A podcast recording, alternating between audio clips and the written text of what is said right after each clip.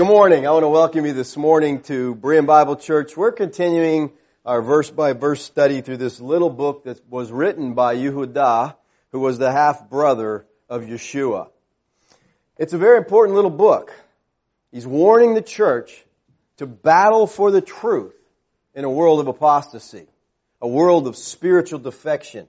I think this is a word that the church today desperately needs to hear. The church today is full of apostasy. I mean, they have departed from the scripture, departed from the truth. The word apostasy is from the Greek word apostasia. It means defection from the truth, to fall away. It's a rebellion against God because it's a rebellion against truth. Now, in the Tanakh, God warned the Jewish people about their idolatry and their lack of trust in Him. And in the New Testament, the epistles warn us about not falling away from the truth. Apostasy is a very real and dangerous threat. And Jude urges those in the body of Christ to contend earnestly for the faith. He says in verse 3, Beloved, while I was making every effort to write about our common salvation, Jude sits down to write, I'm going to write a letter about salvation. And he says, I felt the necessity to write to you, appealing to you that you contend earnestly for the faith which was once for all handed down to the saints. Now the Greek here, contend earnestly, is a compound verb from which we get our word agonize. It's in the present infinitive form, which means that the struggle will be continuous. There's not a time we sit back and say, ah, oh, it's cool, we can relax. In other words, Jude is telling us that there's going to be a constant fight against false teaching and that Christians should take it seriously, that they are to agonize over this fight that we are engaged in. Jude makes it clear that every Christian is called to this fight. It's not just church leaders, not pastors. Every Christian is called to be familiar, so familiar with the Word of God that when they hear error, flags start going up. Jude tells us how to spot these apostates in verse 4. He says, For certain persons have crept in unnoticed. Those who were long before marked out for this condemnation. Ungodly persons who turn the grace of our God into licentiousness and deny our only Master and Lord, Yeshua, the Christ. These men have crept in unnoticed. In other words, people, they don't show up to church and say, hi, I'm an apostate, I'd like to take over and corrupt your faith. Alright? They slip in. They look good. And remember Paul in Acts chapter 20 warned the Ephesian elders. He said, after my departure, grievous wolves shall come in among you, speaking to the elders, not sparing the flock. They're going to come in, they're going to become elders the, and be a part of the ministry. That's a good way to destroy things, isn't it? Get in the leadership, corrupt the thing. They try to blend in. They try to look spiritual. You know, Paul really tells us the same, he told the same thing to the Corinthians in 2 Corinthians. He said this, for such men are false apostles, deceitful workers, disguising themselves as apostles of Christ. No wonder, for even Satan disguises himself as an angel of light. Therefore, it's not surprising if his servants also disguise themselves as servants of righteousness, whose end will be according to their deeds. Now, the word here, disguising, metaschematizo, words used five times in the New Testament.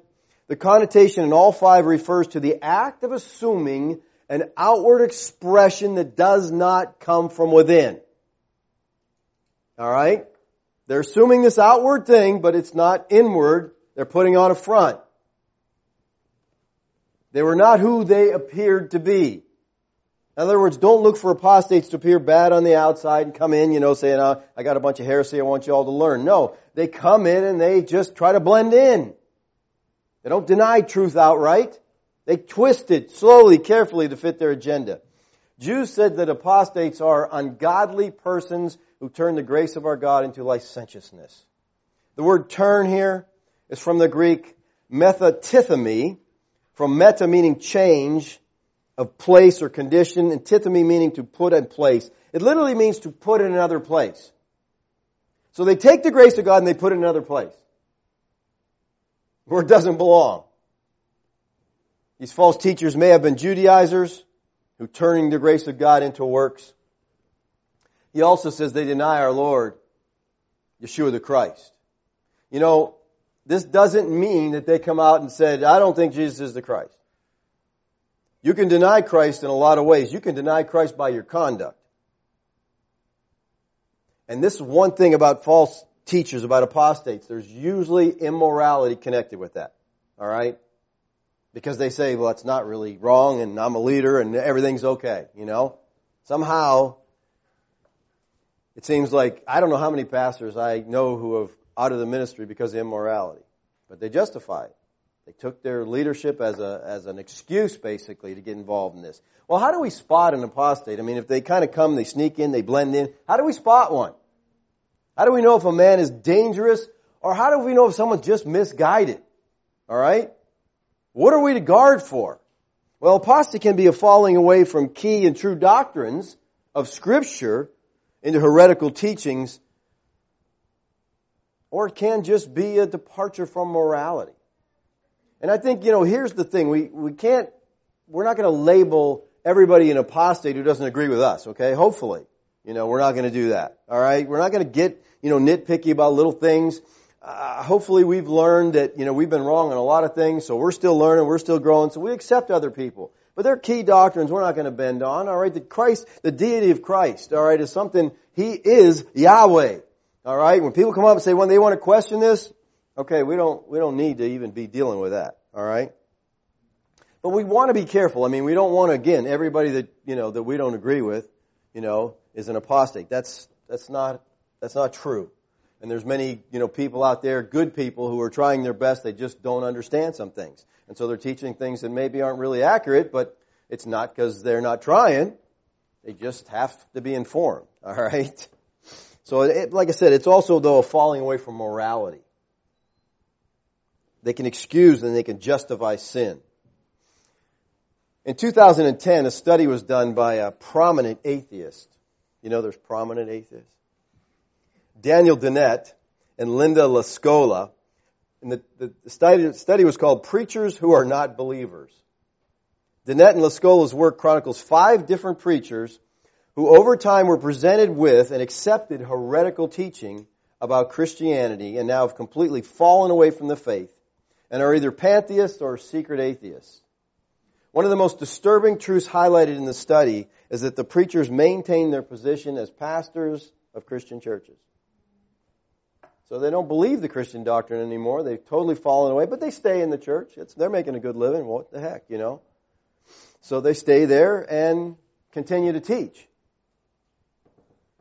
And so, you know, like, like I said, this is so important for the church today because it's so the church is so corrupt today with false teaching. You know, per, one of the, you know, I mentioned a couple weeks ago that I called John Hagee an apostate. I don't do that lightly, okay? But I think he is an apostate. When you take the gospel and twist it and, you know, make it what it's not even to be, I think that's apostasy. But he's one of the largest apostates in the country. I'm not talking about his physical side. I mean just, you know, the, the attendance, you know, of his church, the people that listen to this man, alright? He's huge, got a huge following. And that just makes it all the more dangerous. You know? Alright, today we're going to look at verses 12 and 13, where Jude moves from the history. He's been talking about the history of apostates. He's been dealing with that really since verse 5, describing these apostates. Well, he moves now into the natural world and he gives us five analogies of apostates. This is kind of strange because Jude's always been dealing with triplets, triads, over and over. And so many men have tried to take this, these five analogies and stretch six into it. You know, this is make it triads. And maybe there is here, but it just seems like he, he's giving us five analogies. This is a diatribe in metaphors to describe the errors of apostates. He's describing those who threaten the peace, the purity of the church. And he seems to follow Enoch's description point for point, which is really interesting. That's why last week we talked about the book of Enoch. And we, if you didn't get that, you need to get that because we're going to be talking about that, you know, next week also. But, you know, he's, that's why I did it before I got to these verses because he uses, you know, Jude seems to really lean on Enoch, which bothers a lot of people. But he did it. Get over it. Alright? He did it. Alright? We just have to see what does that mean to us. Alright? Alright, he gives us five analogies. He talks about hidden reefs in your love feast in verse 12. He talks about clouds without water. He talks about autumn trees without fruit, and he talks about wild waves of the sea, and then he talks about wandering stars. So he's giving us these metaphors. Now, Robertson McQuilkin cautions us on metaphors. He says this. He says, picture talk is one of the greatest problems of interpretation. To treat figurative language as if it were literal and treat literal language as if it were figurative constitute two of the greatest hindrances to understanding the meaning of the Bible. I agree. We got to be careful when we're dealing with metaphors. You know, and to me, this is what the dispensationalists do.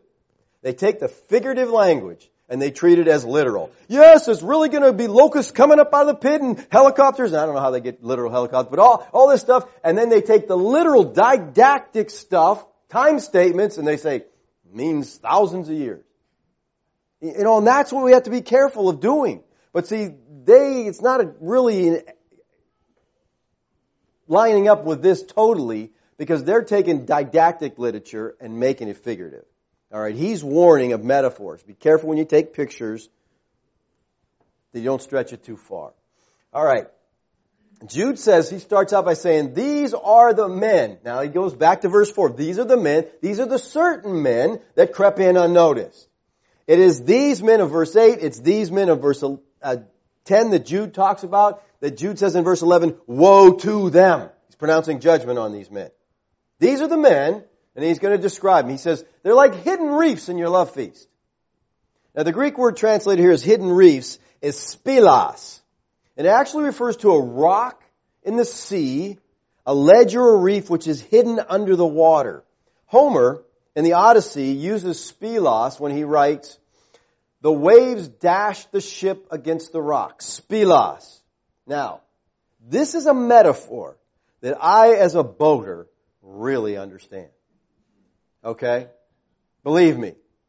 Unless water is crystal clear, like Thea have down in the Keys, alright, where they live, you gotta be careful. Cause you're going across the water, looks good, looks nice, you can't see what's there.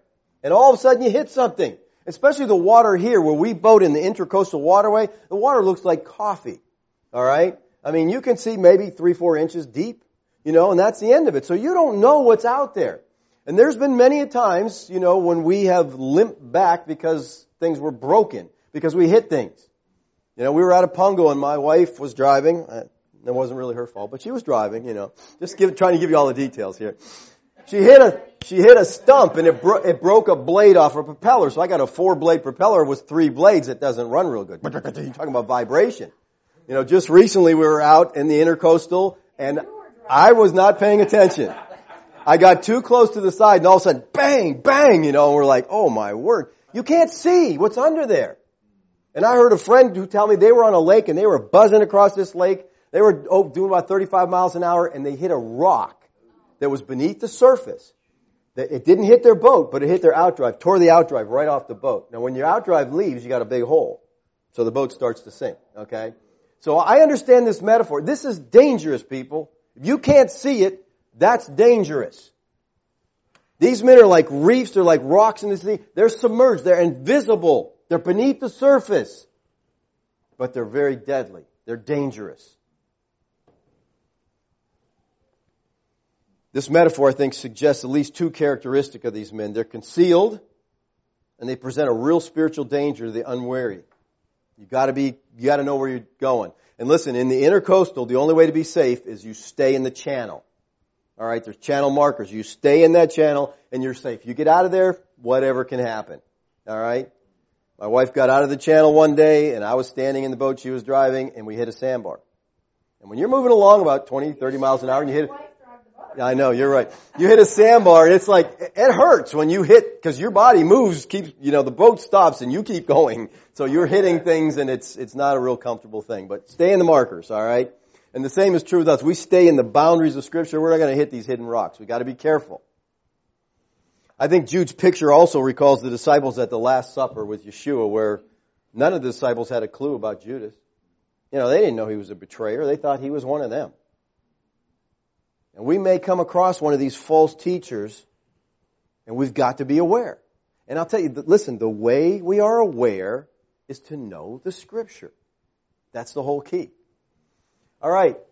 He says there are hidden reefs in your love feast. You've heard of the love feast? Anybody heard of that before? It's, it's really common. This is the only place you're going to find it in scripture in the sense of laid out like this, but what's really funny here is the word here for love feast is agape or agape, alright?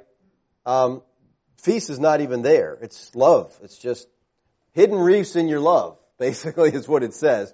But then it says when they feast, so, you know, they connect the feast there into that word and they make it love feast. So they kind of put some words together and put this together. But the love feast was something went on in the early church. William Barclay says this. And by the way, I've told you this before, but when I quote Barclay, Barclay is an excellent historian.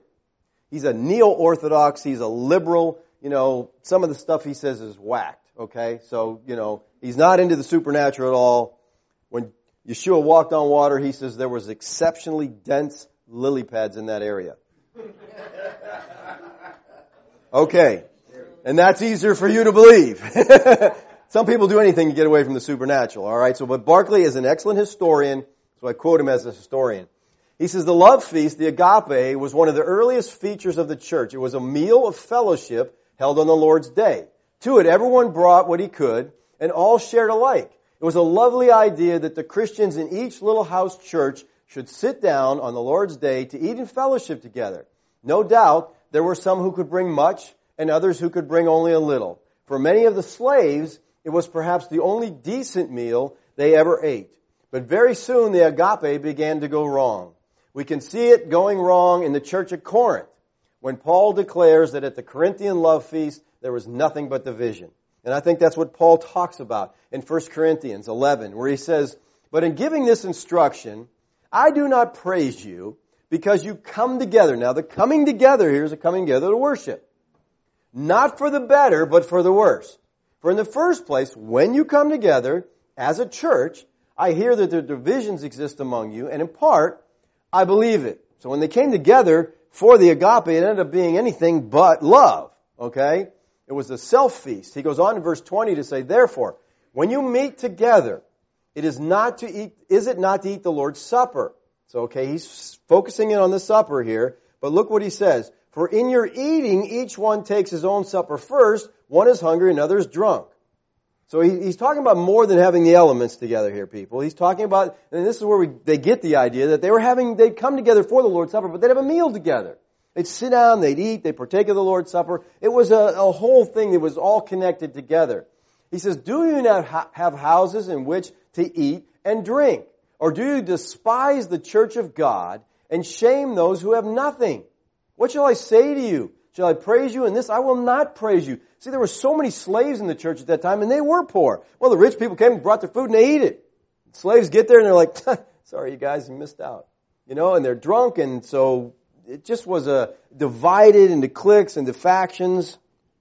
Some were going away hungry, others were going away gluttonous. The Holman Bible Dictionary states this, by the second century the word agape had become a technical term for such a common meal which seems to have been separated from the ceremonial observance of the Lord's Supper sometime after the New Testament period. Now, eventually so many problems accompanied this feast that the Council of Carthage that took place in 397 strictly forbid it. I read that and I laugh. Okay, we had the church council. No more love feasts. I just, you know, blows my mind. Okay, you can't do that anymore because someone messed it up, so no one does it.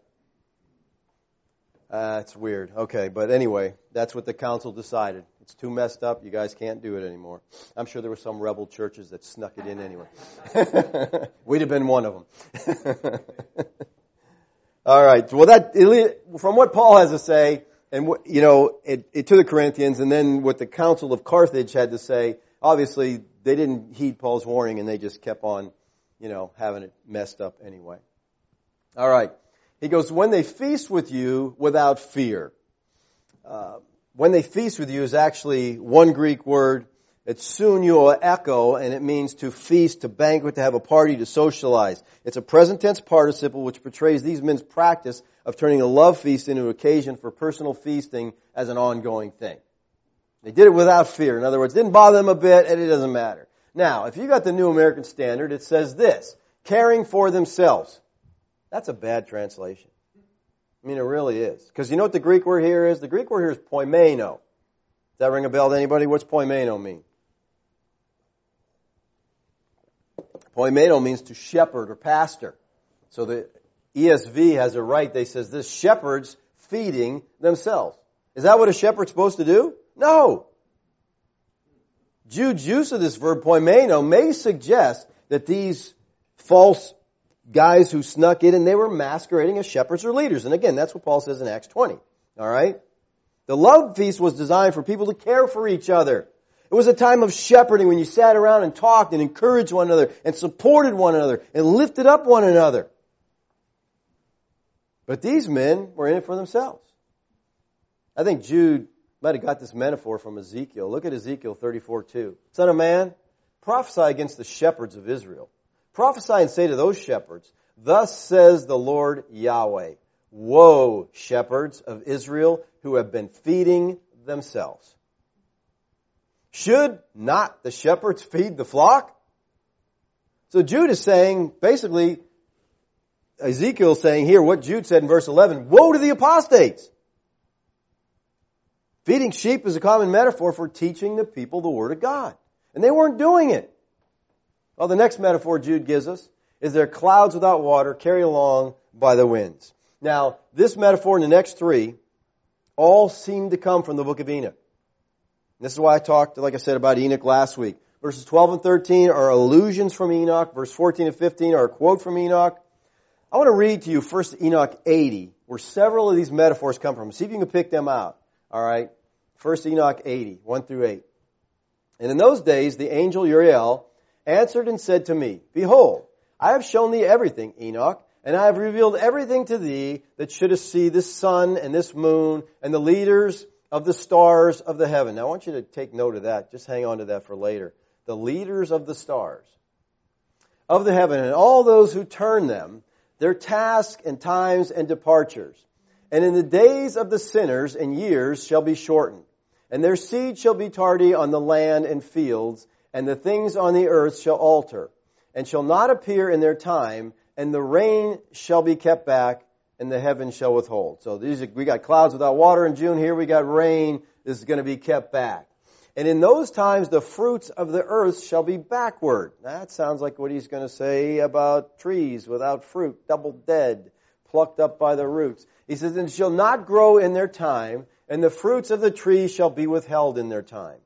And the moon shall alter her order. Now, get, get this here. The moon's going to alter her order and, and not appear at her time. And in those days the sun shall be seen, and he shall journey in the evening on the extremity of the great chariot in the west, and shall shine more brightly than a. And with the order of light, and many chiefs of the stars shall transgress the order prescribed. So we got some stars here wandering, okay, that Jude's going to mention. And these shall alter their orbits and tasks and not appear at the season prescribed to them. And the whole order of the stars shall be concealed from the sinners, and the thoughts of these on the earth shall err concerning them. And they shall be altered from their ways, yea, they shall err and take them to be gods and evil shall be multiplied upon them, and punishment shall come upon them as to destroy all. So in verse 2, Enoch says, And the rain shall be kept back, and the heavens shall withhold. And Jude says, They're clouds without water, carried along without, with winds. Alright? The interpretation of this metaphor, I think, is pretty straightforward. You've all seen, you know, the clouds, the sky get real dark and dark rain clouds, especially when you're having a drought or something, and here comes these clouds and you're excited and nothing. They just blow right by, not a drop. You know, especially if you're a farmer and you're counting, especially if you're a farmer in California, and you're counting on rain and you get nothing. You know, they look good, there's nothing there. And these, these apostates, you know, they have an air of authority about themselves. They offer hope to the church that they can bring some refreshing rain. But they don't. You know, rain is a metaphor in scripture for the blessing of God coming down from heaven. They don't have any rain. They got nothing. Water is also used in scripture basically three different ways. It's use of real water, you know, H2O. It's use of analogy to represent something else like salvation in Isaiah 55:1. Ho to everyone in thirst, come to the waters. You have no money, come and buy. You buy without money. That's pretty cool. You know, the salvation, it's free. It's also used in the word of the word of God in Ephesians 5:26. He says cleansing her by the washing of the water through the word. So they're, they're supposed to be bringing this blessing, but they bring nothing. Proverbs 25:14 says the clouds and wind without rain, like clouds and wind without rain, is a man who boasts of his gifts falsely. Get the picture there. Nothing. There's nothing there. They promise to bring the blessing of God. They don't bring anything. You know, and this today again reminds me of the health wealth teachers. If you just believe this, you'll never get sick. You'll be wealthy. It's a pyramid scheme and it works for those at the top. Because you gotta give your seed money to them. Now if you could get somebody under you to give seed money to you, you might get wealthy. You're not gonna get healthy, but you might get wealthy. But it's a, just a lie. It's deception. There's nothing. It's empty. And it's devastating. You know, there's a doctor who wrote that book, A Physician in Search of a Miracle. He followed Kathryn Kuhlman around for years. He was serious. He just wanted to know, is there really something to this? And what he discovered was the people who got healed on stage and got up and walked and did something for a brief time, after the thing, they were back in their wheelchairs. He said many, many of these people committed suicide. Because after it was over, they said, God's abandoned me. I got nothing. And they killed themselves over it. So, you know, there's, this is dangerous stuff, people. It's not just, you know, some preachers promising some nonsense. There's, there's more to it. They're, they're putting people's faith in jeopardy because they're putting it in the wrong place. These apostates are a hidden danger. That's the idea of the reefs. And they offer false promises. That's the idea of the clouds. They're coming around. They're just, it's false. And next he says they're barren. He says they're like autumn trees without fruit, double dead, uprooted. you get that picture? That is clear picture, isn't it? They're, they're double dead. Alright? What's a tree look like in the winter? You got a fruit tree, what happens in the winter? Does it look dead? There's nothing on it. There's leaves, it's barren. You don't know if it's dead or alive. These are double dead. In other words, they're pulled up, they're uprooted. Now, if a tree's uprooted, people, is not going to do anything. Okay, there's no fruit going to come out of it, and that's the whole idea. There's nothing coming out of this. Yeshua said of the Pharisees in Matthew 15, 13, but he answered and said, Every plant which my heavenly Father did not plant shall be uprooted. That's a dead tree. When it's uprooted, it's done, okay? They don't produce any life changing fruit, and they never will, is what he's saying. They're dead, double dead. This illusion also comes from Enoch. Enoch 80 verse 3 says, The fruits of the trees shall be withheld in their time. And so Jude is just following Enoch's order from here from chapter 80. The next metaphor Jude gives us is in verse 13. He says, They're wild waves of the sea casting up their own shame. Now this doesn't, we can't find this in chapter 80 of Enoch, but some say it comes from uh, chapter 67, verse 5. It says, And silver and iron and soft metal and tin and I saw that valley in which there was a great convulsion, a convulsion of the waters. And when all this took place from that fiery molten metal and from the convulsion thereof, in that place there was produced a smell of sulfur. And it was connected with those waters and that valley of the angels who had led astray mankind. So here we got angels that are led astray mankind. They're burned beneath that land. And very, very descriptive. He goes on to say, angels are punished who had led astray those who dwell on the earth. Now, that's not really connected what we're talking about Jude, but hang on to that. We're going to get to it, alright? So for Enoch, these waves seem to be waves of judgment. And Jude says, waves of the sea casting up their own shame like foam. This could be speaking the way, you know, there's a lot of question about what exactly, exactly is he trying to tell us here. Well, this is a picture of instability. It could be a picture of judgment. You know, you ever been out to the water and it's flat and calm and beautiful and peaceful, and you ever been in the middle of a storm? I mean, it's it can get ugly. When I was in the Navy, I did several North Atlantic cruises. When we were in the North Atlantic in the winter, and not a good time to be there, was storms so bad that where they were breaking up the Navy ships, Spruance class destroyer, cracks appearing, things breaking. So we had to change course to get out of the storm because it was so bad. Instability. Isaiah says this in Isaiah 57:20, "But the wicked are like the tossing sea, for it cannot be quiet, and its waters toss up refuse and mud." You ever gone on the beach after a storm? All the trash is all over the place. He says, "There is no peace," says my God, "for the wicked." to have no peace is to be under judgment. Because there's peace in the Lord. The men that Jude talks about were wicked men, and they have no peace. Then Jude gives us a final metaphor. He says, wandering stars for whom the black darkness has been reserved forever. Now, most commentators see this referring to a shooting star. Stars don't wander, okay? And so they just see this, well, this is a shooting star. Coffman, in his commentary, likens this to false teachers, to shooting stars, or meteorites, he says. He says they blaze in the night sky and then fall into darkness. And, you know, okay, yeah, that, that could sound right. But the problem is, Jude is using allusions from Enoch. So let's go to Enoch and see what Enoch has to say. In 80, 6 to 8, he says, And many chiefs of the stars shall transgress the order prescribed. Here's we got stars, they're wandering, they're leaving. He says, And these shall alter their orbits and task, and not appear at the seasons prescribed to them. And the whole order of the stars shall be concealed from sinners. And the thoughts of those on the earth shall err concerning them and they shall be altered from their ways. He goes, and they shall err and take them to be gods. And evil shall be multiplied upon them, and punishment shall come upon them so as to destroy all.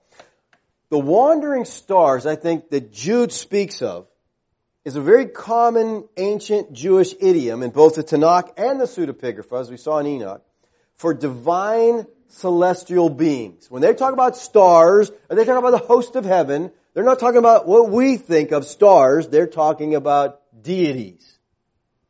In the ancient world, the stars were called the host of heaven. They were equated with deities. In the Tanakh, the stars of heaven are also called heavenly hosts, and they're likened to pagan deities. Now, look what uh, Moses says in Deuteronomy 4:19. And beware not to lift up your eyes. talking to Israel.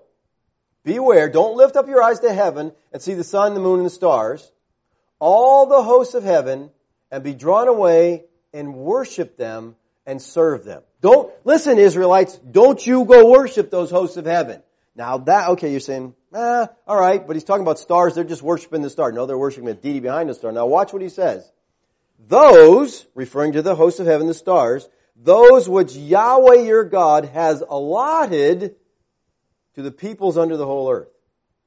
In other words, those deities are for the Gentiles to worship. Those people, Israel, my people, you worship me. Alright? This goes back to Genesis chapter 10, the table of nations, you know, where, where Yahweh said, listen, I'm going to give these nations over to these false deities and let the, these lesser deities rule over these nations. Deuteronomy 32, same thing. Those Elohim belong to the nations. Israel was not to worship them. And first Enoch likens these fallen angelic watchers to imprisoned stars. He says in chapter 18, and to me, when I inquired regarding him, the angel said, this place is the end of heaven and earth. This has become a prison for the stars and the hosts of heaven. Now, what are we going to take stars and put them in jail? Literal stars? No, he's talking about fallen deities. And the stars which roll over the fire area which they have transgressed the commandment of the Lord in the beginning. Alright, so these stars are transgressing the commandment of the. I think he's referring here back to Genesis chapter 6 and the sons of God and the daughters of men. They're rising because they did not come forth at their appointed times. And he was wroth with them and bound them till the time when their guilt should be consummated, even for 10,000 years. So Jude uses the exact same description we see in Enoch 67 of those angels who debauch their bodies, they deny the Lord. And this repetitious theme of fleshly defilement and rejection of authority are traits of these angels who did not keep their own estate. And they're traits of these apostates. William Barclay writes, The wicked men are like the wandering stars that are kept in the abyss of darkness for their disobedience. This is a picture directly taken from the book of Enoch. In that book, the stars and the angels are sometimes identified, and there's a picture of the fake, uh, the fate of the stars who, disobedient to God, left their appointed orbit and were destroyed. So the fate of the wandering stars is typical of the fate of the men who disobey Yahweh's commands. They are judged. So these false teachers, they were deceptive. They were dangerous because they blended in with at every Christian event that they had. Their motive were selfish. They were superficial. They made a lot of empty promises. They were unstable. There was no true spiritual life there. So he gives us in these two verses these analogies, and they're not pretty pictures at all. No matter how you, you know, how you bend them, they're not a very pretty picture. Now, what I want you to see here now is a contrast. Alright? Jude's been talking about historical judgments. He's been talking about apostates, about characteristics of apostates in verses 12 and 13. Gives us these five metaphors. It's not pretty. And then he says this in the next verse. It was also about these men in Enoch. Let's stop right there. You go from apostates to Enoch. The contrast couldn't be stronger. These apostates are doing everything wrong. Enoch is a super Christian. Okay? This is an incredible man. Clement says this of Enoch. He says, let us, let us set before us Enoch, who being found righteous in obedience was translated and his death was not found. Now we looked last week briefly at Enoch. We saw that he's only mentioned three times in the Word of God. We read about this Enoch. There's another Enoch. Alright, we're talking about this one. This, the one in Genesis 5, the one who didn't die, the one who was translated. We read about him in Genesis 5, read about Hebrews 11, we read about him in the book of Jude. Now if you look at chapter 5, and you begin at verse 1 and you start reading down, eight times you read these words, and he died, and he died, in the genealogy, and he died. And you get to Enoch, and it says, and he was not. He didn't die. He was not. He just was gone. Okay? Just disappeared. Gone. But it says this twice. Enoch walked with God.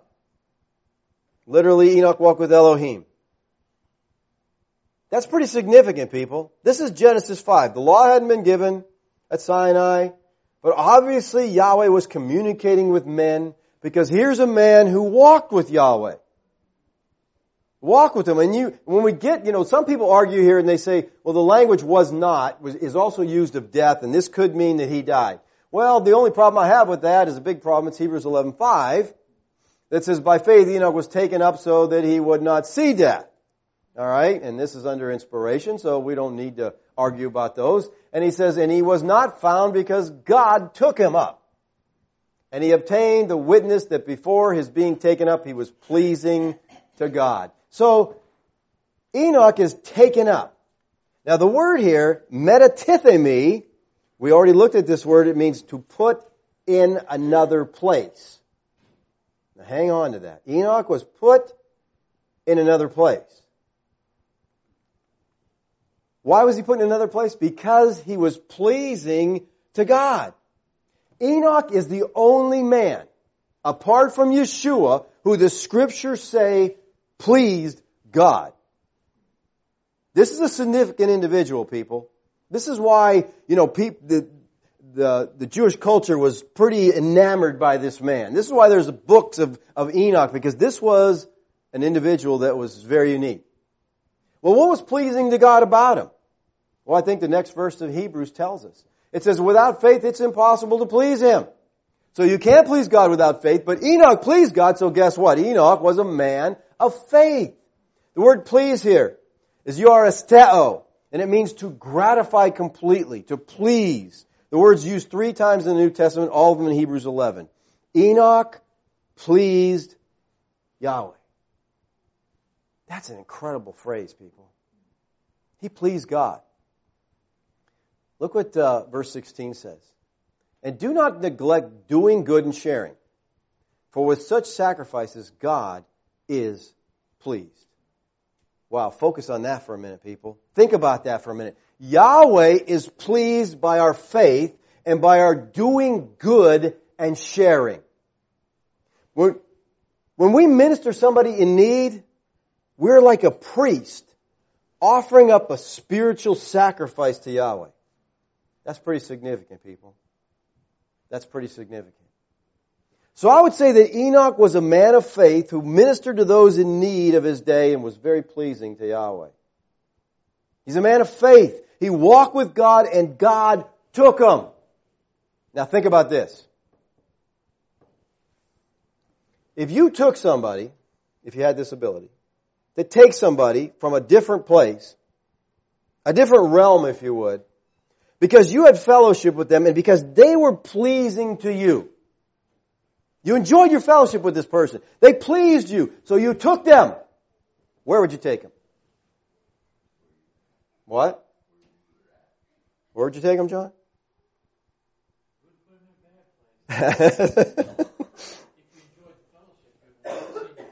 Wouldn't you take them to be with you?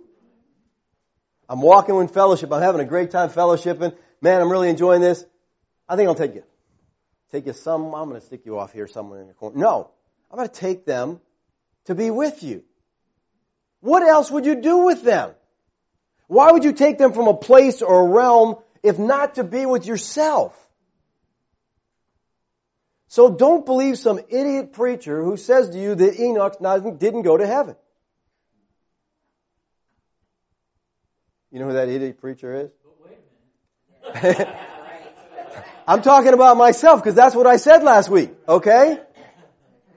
And listen, I attempted to prove it with a spoof text. You know what a spoof text is? When people are giving you a view, alright, here's my view, da da da, I, they use what's called proof text. In other words, I give you a text to prove what I'm saying.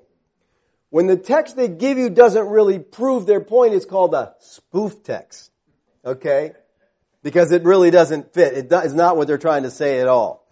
Alright? And they say this verse doesn't prove it.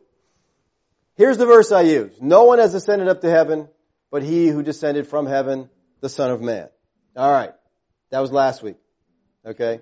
This week, today, after further studying, after further studying this verse in context, after further meditation on Enoch walking with God and, and being not, I'm like, it doesn't make any sense that God would take him and just not have him in his own presence. The reason he took him because he was enjoying his fellowship.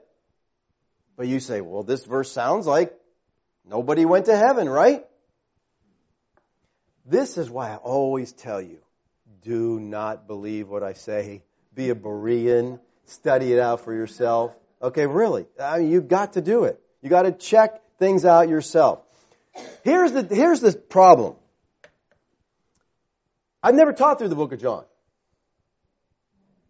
So when you go picking verses out, you don't know the whole context, you haven't studied the context, you get in trouble. Alright? That's what I love about teaching verse by verse. I come across verses, I'm like, ah, I've used this verse all my life. Doesn't have anything to do with what I said it always meant. It's amazing when you put it in context what it does. It just changes everything. What the negative part is you got to teach things maybe you don't want to teach because it's there and you just got to deal with the text. Or you could do like some commentators, they just skip it. I mean, I go to difficult texts at times, I'm looking to come, nothing there. It's like, oops, forgot about that, you know? Come on, just say, I don't understand what this means. At least put a comment in there, okay? Let's look at this verse in context for a minute. What's happening in John chapter 3? You know John 3, right? What happened? Someone comes to Yeshua. Who is it? Nicodemus. He said, hey, we know, we know you're a, you come from God because no one could do this stuff unless, you know, God is with them. And so Yeshua said, well, you gotta be born again. What? How do I be born again? How can as a man go back in my mother? I don't get that. How does it work? Alright? And so Nicodemus said to him, how can these things be? And Yeshua answered and said to him, are you a teacher in Israel and you don't understand these things? Truly, truly, I say to you, we speak of what we know and testify of what we have seen, and you do not accept our testimony. If I told you earthly things and you don't believe, how will you believe if I tell you heavenly things? No one ascended up into heaven, but he who descended from heaven, the Son of Man. Now, no one ascended to heaven, he says, but the Son of Man. Did the Son of Man ascend to heaven? Not at this point, right? He did descend from heaven, right? He's talking about spiritual things here. He's talking about the knowledge of God here. And Yeshua is saying that's not obtained by man going up to heaven to receive it. No one goes up to heaven and gets this knowledge. No one has ascended. But the person who has come down from heaven, I'm revealing the Father to you.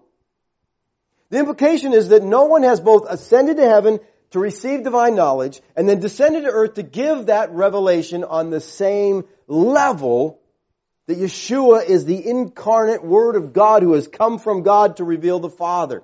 The background of this saying is found in Deuteronomy 30.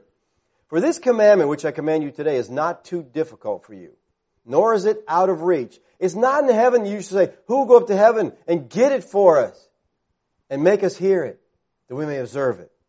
See, the context is talking about going to heaven to receive divine knowledge and bringing it back down. No one needs to do this because Yeshua has revealed the Father. He is saying no one's ascended to heaven and returned, so no one is qualified to speak about spiritual things as I am. This does not mean that no one had gone to heaven at that time. Now, as a general rule, believers for the most part didn't go to heaven until the resurrection at AD 70. They waited in Sheol. But Yahweh makes exceptions. And I don't think he's saying here, I don't think he's talking about people being in heaven here. This is a preterist verse I've used for ever since I've been a preterist. No one goes to heaven.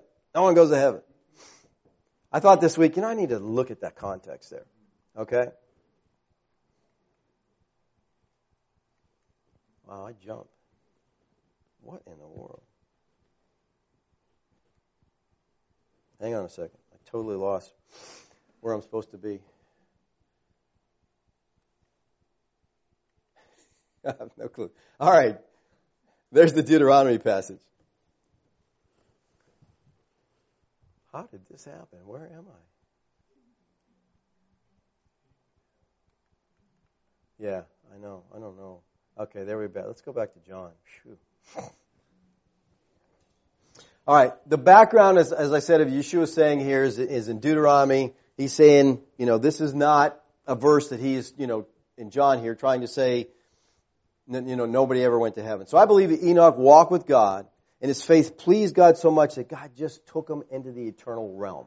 He just crossed from one realm to the next, and all of a sudden, what happened to his body? I don't, I don't understand any of that stuff, but I do believe that he walked right through this world into the next, into the realm of God, and just, can you imagine? He's just walking along all of a sudden, unhindered fellowship, right in the presence of God.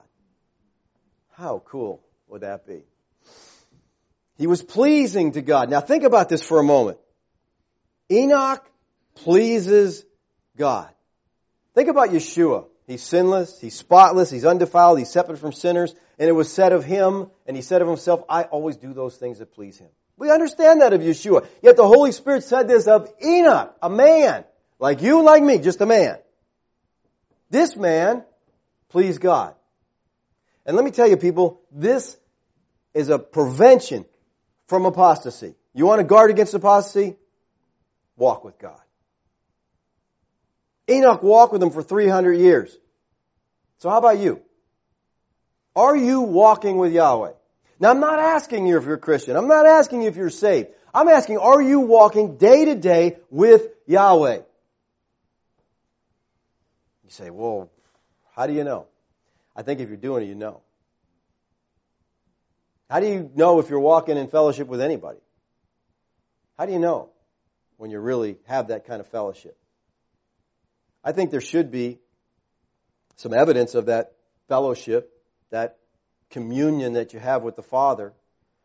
Just to throw out a couple, I think gratitude, I think peace, and I think contentment would be just markers if you're in fellowship with the King of the universe.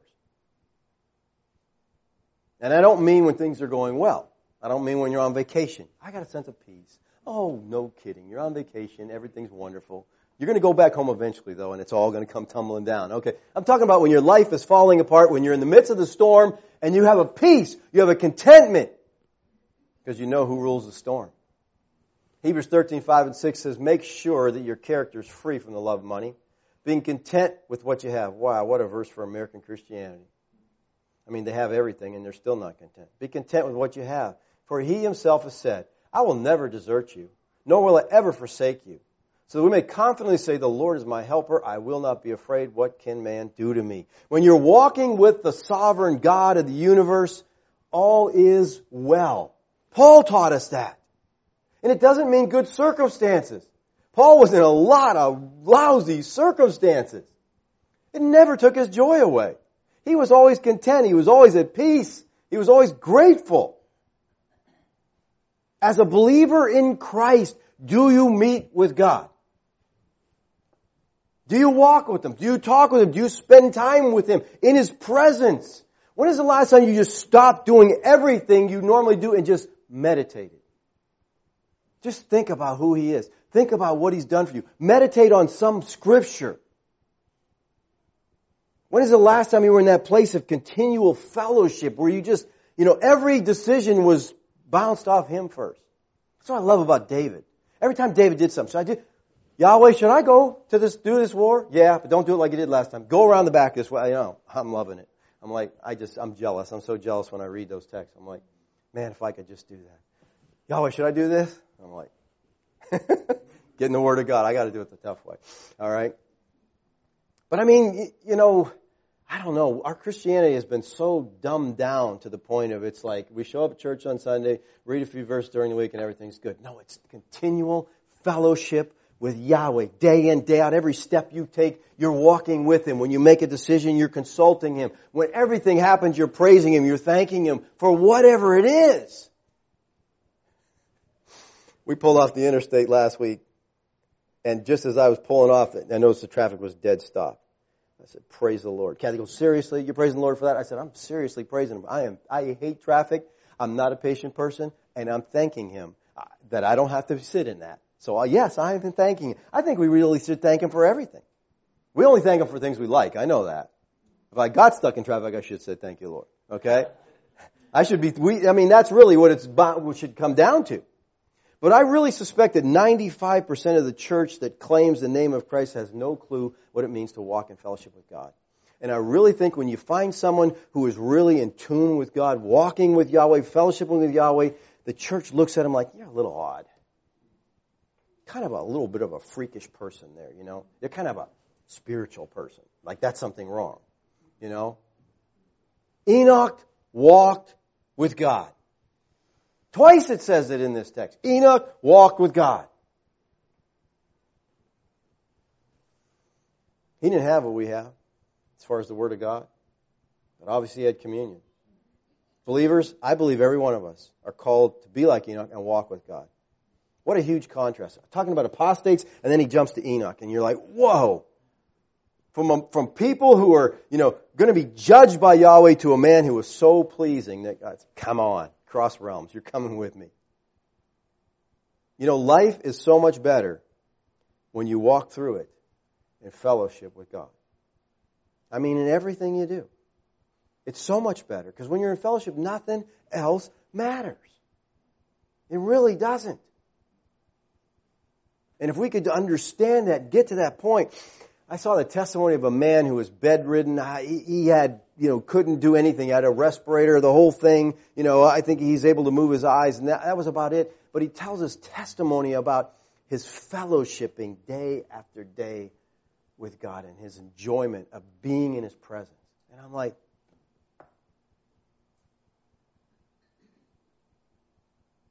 when Christians begin to really walk this life in fellowship with Yahweh and express their Christianity through their lifestyle, they'll have an effect on the world in which they live. We don't like our world. We complain all the time about how a mess this country is. Well, you want to fix it? Start walking with Yahweh as a believer. Let that spread. Let that catch on to other people. Because it is infectious. It is, when you see something, you know, we, need, we all need those examples. When you see that example, you begin to follow, and it will affect the world in which we live. Enoch. Pleased God so much, he just took him. I wish I could do that. Let's pray. Father, I thank you this morning for the opportunity to look at your word. Oh, Father, I continually pray you give us the heart of Bereans, Lord. Let us never be satisfied. Let us never settle on an easy answer. May we dig, may we search, may we pore over the scriptures, Lord, that we might know you. And may it be the goal, the desire, the drive of our heart to know you and to make you known. Thank you, Father, for your patience with us, your love for us. Teach us, Lord, I pray. Amen.